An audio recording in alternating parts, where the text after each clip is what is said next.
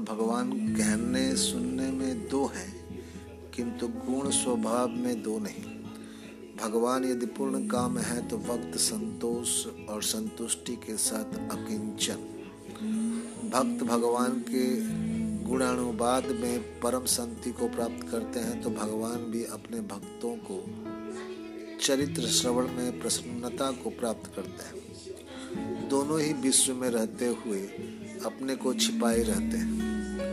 अगर आपको लगता है कि ये इसमें कोई कमेंट्स करना चाहे तो कर सकते हैं।